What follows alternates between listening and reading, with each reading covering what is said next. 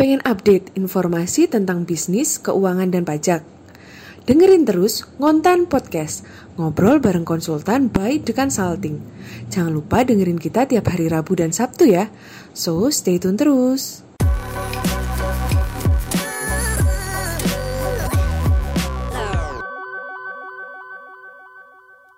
Oke guys, di masa sekarang ini pembelian bahan baku. Ya mungkin Anda yang sekarang bergerak di bidang trading atau Anda sekarang bergerak di bidang uh, industri atau mungkin Anda bergerak di bidang uh, apa pun ya mungkin bahan baku sekarang menjadi momok yang harus kita pikirkan. Apakah kita harus membeli bahan baku atau kita harus menyetop pembelian bahan baku? Nah sebelum saya jawab maka kita harus kembali dulu kepada Anda.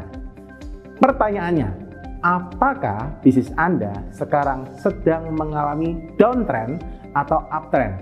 Apa itu Pak downtrend? Apa itu uptrend? Nah, kalau downtrend adalah Anda mengikuti penurunan ya, dikarenakan memang tren pasar terhadap produk Anda sedang mengalami penurunan.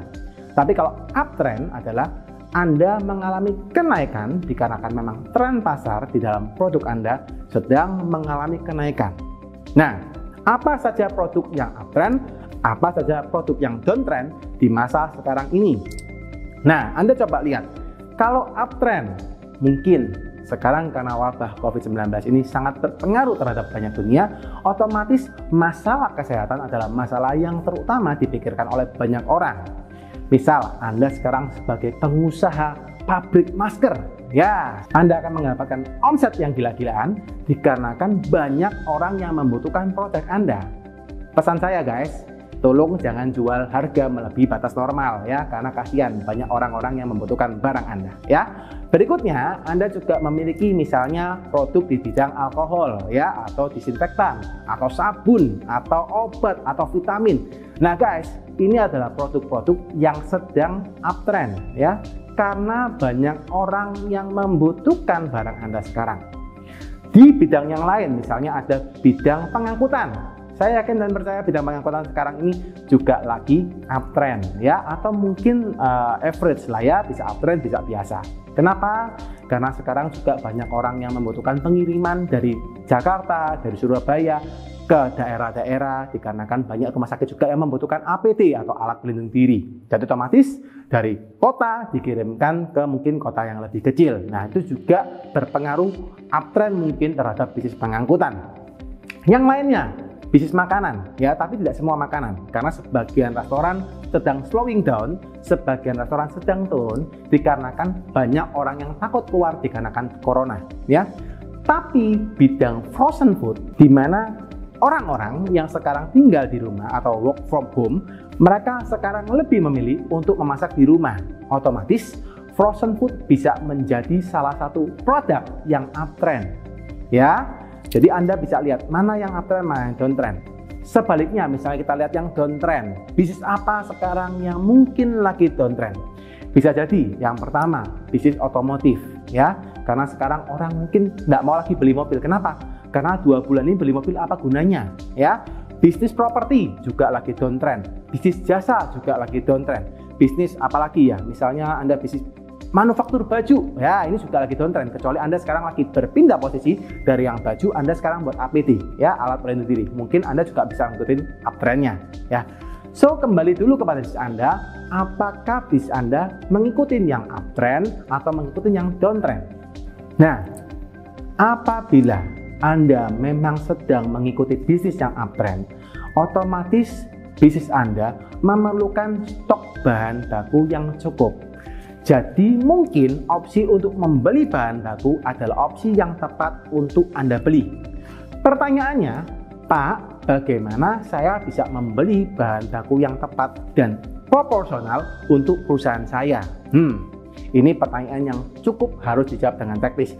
Tapi saya akan coba kasih Anda gambaran bagaimana Anda bisa mempertimbangkan biaya bahan baku atau pembelian persediaan yang harus Anda lakukan. Yang pertama, untuk menghitung berapa persediaan optimal yang harus Anda miliki di dalam perusahaan Anda, terutama untuk perusahaan yang lagi uptrend, adalah Anda harus hitung dulu perkiraan penjualan rata-rata tiap bulan. Ya, paling simpel Anda lihat dari bulan kemarin Anda memiliki penjualan berapa, terus ditambahkan ke bulan ini, kemungkinan Anda bisa menjual seberapa banyak ya. Anda kalikan berapa persen. Ya misalnya Oh Pak, tahun kemarin misalnya 100 piece, sorry bulan kemarin 100 piece, sekarang bulan ini saya lihat kira-kira bisa naik kurang lebih 150%. Ya, maka Anda tinggal kali 100 tadi menjadi 150%. Otomatis perkiraan penjualan tiap bulan adalah kurang lebih 150 piece. Oke, jadi itu penjualan tiap bulan. Nah, setelah Anda tahu penjualan tiap bulan yang Anda miliki, maka Anda harus kalikan dengan berapa lama waktu pesan yang dibutuhkan oleh Anda dalam memesan barang tersebut. Misalnya, penjualan tadi satu bulan adalah 150 piece, lama pemesanannya adalah 30 hari. Maka 150 dikalikan 30 per 30 ya jadi satu bulan oke tapi misalnya Pak ternyata lama waktu pemesanannya adalah dua minggu Pak oke maka Anda tinggal 150, Anda kalikan dengan 14 hari dibagikan dengan 30. Oke? Jadi Anda tahu kira-kira berapa banyak barang yang harus Anda miliki. Lalu setelah itu Anda tinggal kalikan lagi dengan berapa toleransi yang Anda perlukan untuk situasi yang ada. Misalnya di bulan depan ada masanya Idul Fitri ya Misal Anda berasumsi produk Anda bisa naik dikarenakan ada momen tersebut, Anda boleh kalikan berapa persen untuk mengestimasi kenaikan dari event tersebut. Ya, atau sebaliknya ada penurunan dari event tertentu, Anda juga bisa kalikan. Nah, itu untuk menghitung bagaimana Anda bisa mencari tahu berapa banyak stok optimal yang harus Anda miliki.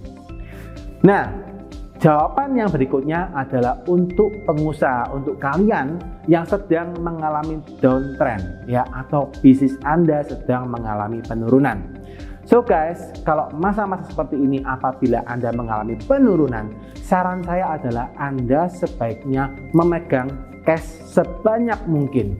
Kenapa? Karena otomatis sekarang juga harga dolar semakin tinggi, otomatis juga harga barang yang berpengaruh dengan dolar juga ikut naik, otomatis ketika Anda membeli barang banyak, cash Anda juga semakin berkurang. Belum lagi ditambah lagi apabila Anda membeli barang, pertanyaan saya, berapa lama Anda bisa menjual barang tersebut hingga habis? Ya, kalau seandainya Anda sekarang beli 100 piece, tiba-tiba yang biasanya satu bulan selesai bisa Anda jual. Tapi ternyata sekarang kondisinya adalah Anda menjual menjadi tiga bulan atau empat bulan baru barang tersebut habis. Nah, coba Anda pikirkan, seandainya Anda membeli barang tersebut menggunakan hutang bank. Kita pikirkan aja, kita asumsikan bahwa hutang bank adalah 12% per tahun. Oke, ini paling-paling gampang, 12% per tahun kita asumsikan 12% per tahun, maka kita bagi 12 ketemunya adalah 1% per bulan. Oke? Nah, sekarang ketika Anda membeli 100 piece tadi, Anda menjual 4 bulan, bisa Anda bayangkan, berarti setiap bulan Anda sedang mendapatkan rugi 1% setiap bulan, total 4 bulan adalah 4% selama 4 bulan. Pertanyaannya, apakah produk Anda memiliki profit yang lebih besar daripada itu? Kalau tidak memiliki profit yang lebih besar daripada itu, otomatis Anda sedang mengalami kerugian. Ya, jadi diingat-ingat, bukan berarti membeli barang tidak boleh, tapi Anda perlu pikirkan dulu, apakah dengan membeli barang dapat memuntungkan atau lebih menambah keuntungan di dalam perusahaan Anda, atau malah merugikan. Sekian, semoga dapat bermanfaat bagi Anda. Oke, okay, see you guys. Salam sukses terus untuk Anda.